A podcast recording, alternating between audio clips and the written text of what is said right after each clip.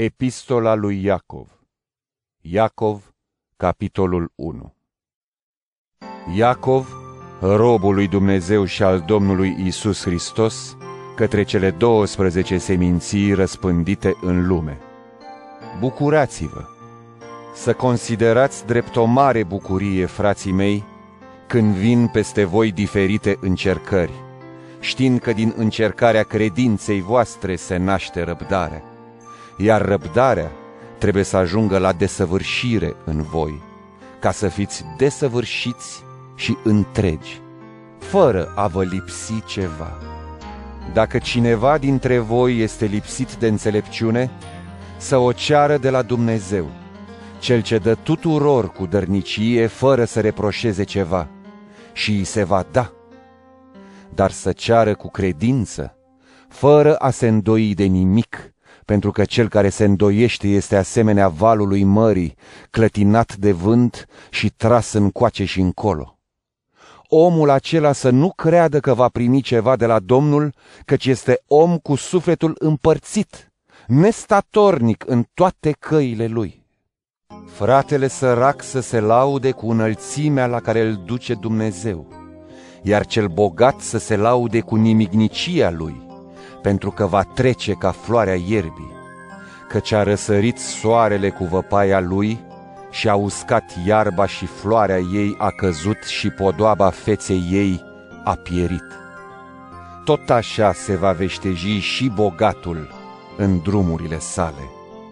Fericit este omul care îndură ispita, pentru că fiind încercat, va primi cu cununa vieții pe care a făgăduit-o Dumnezeu celor ce-L iubesc.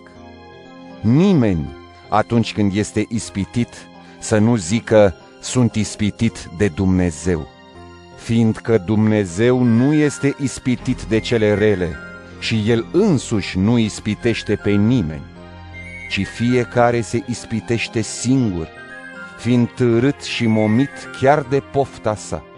Apoi pofta, după ce a zămislit, naște păcatul, iar păcatul, după ce e înfăptuit, aduce pe lume moarte. Nu vă înșelați, frații mei iubiți. Toată dăruirea cea bună și orice dar de săvârșit sunt de sus și se coboară de la Părintele Luminilor, în care nu este schimbare, nici măcar umbră de schimbare. El, după voia sa, ne-a născut prin cuvântul adevărului, ca să fim primul rod al făpturilor lui. Înțelegeți, iubiții mei frați, orice om să fie gata să asculte și să nu se grăbească să vorbească sau să se mânie, pentru că mânia omului nu înfăptuiește dreptatea lui Dumnezeu.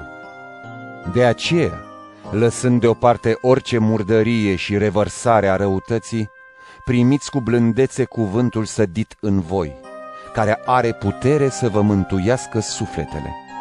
Împliniți cuvântul, nu fiți numai ascultători ai lui, înșelându-vă singuri. Căci dacă cineva este ascultător al cuvântului și nu-l împlinește, se aseamănă omului care își privește chipul în oglindă S-a privit, a plecat și îndată a uitat cum era. Dar cine a privit spre legea desăvârșită a libertății și a stăruit în ea, făcându-se nu numai un ascultător care uită, ci un împlinitor al ei cu fapta, acesta va fi fericit în ceea ce va face. Dacă îi se pare cuiva că este evlavios, dar nu-și înfrânează limba, își înșală inima. Evlavia lui este zadarnică. Evlavia curată și neîntinată înaintea lui Dumnezeu, Tatăl nostru, este aceasta. Să ai grijă de orfani și de văduve în necazul lor și să te păzești nepătat de lume.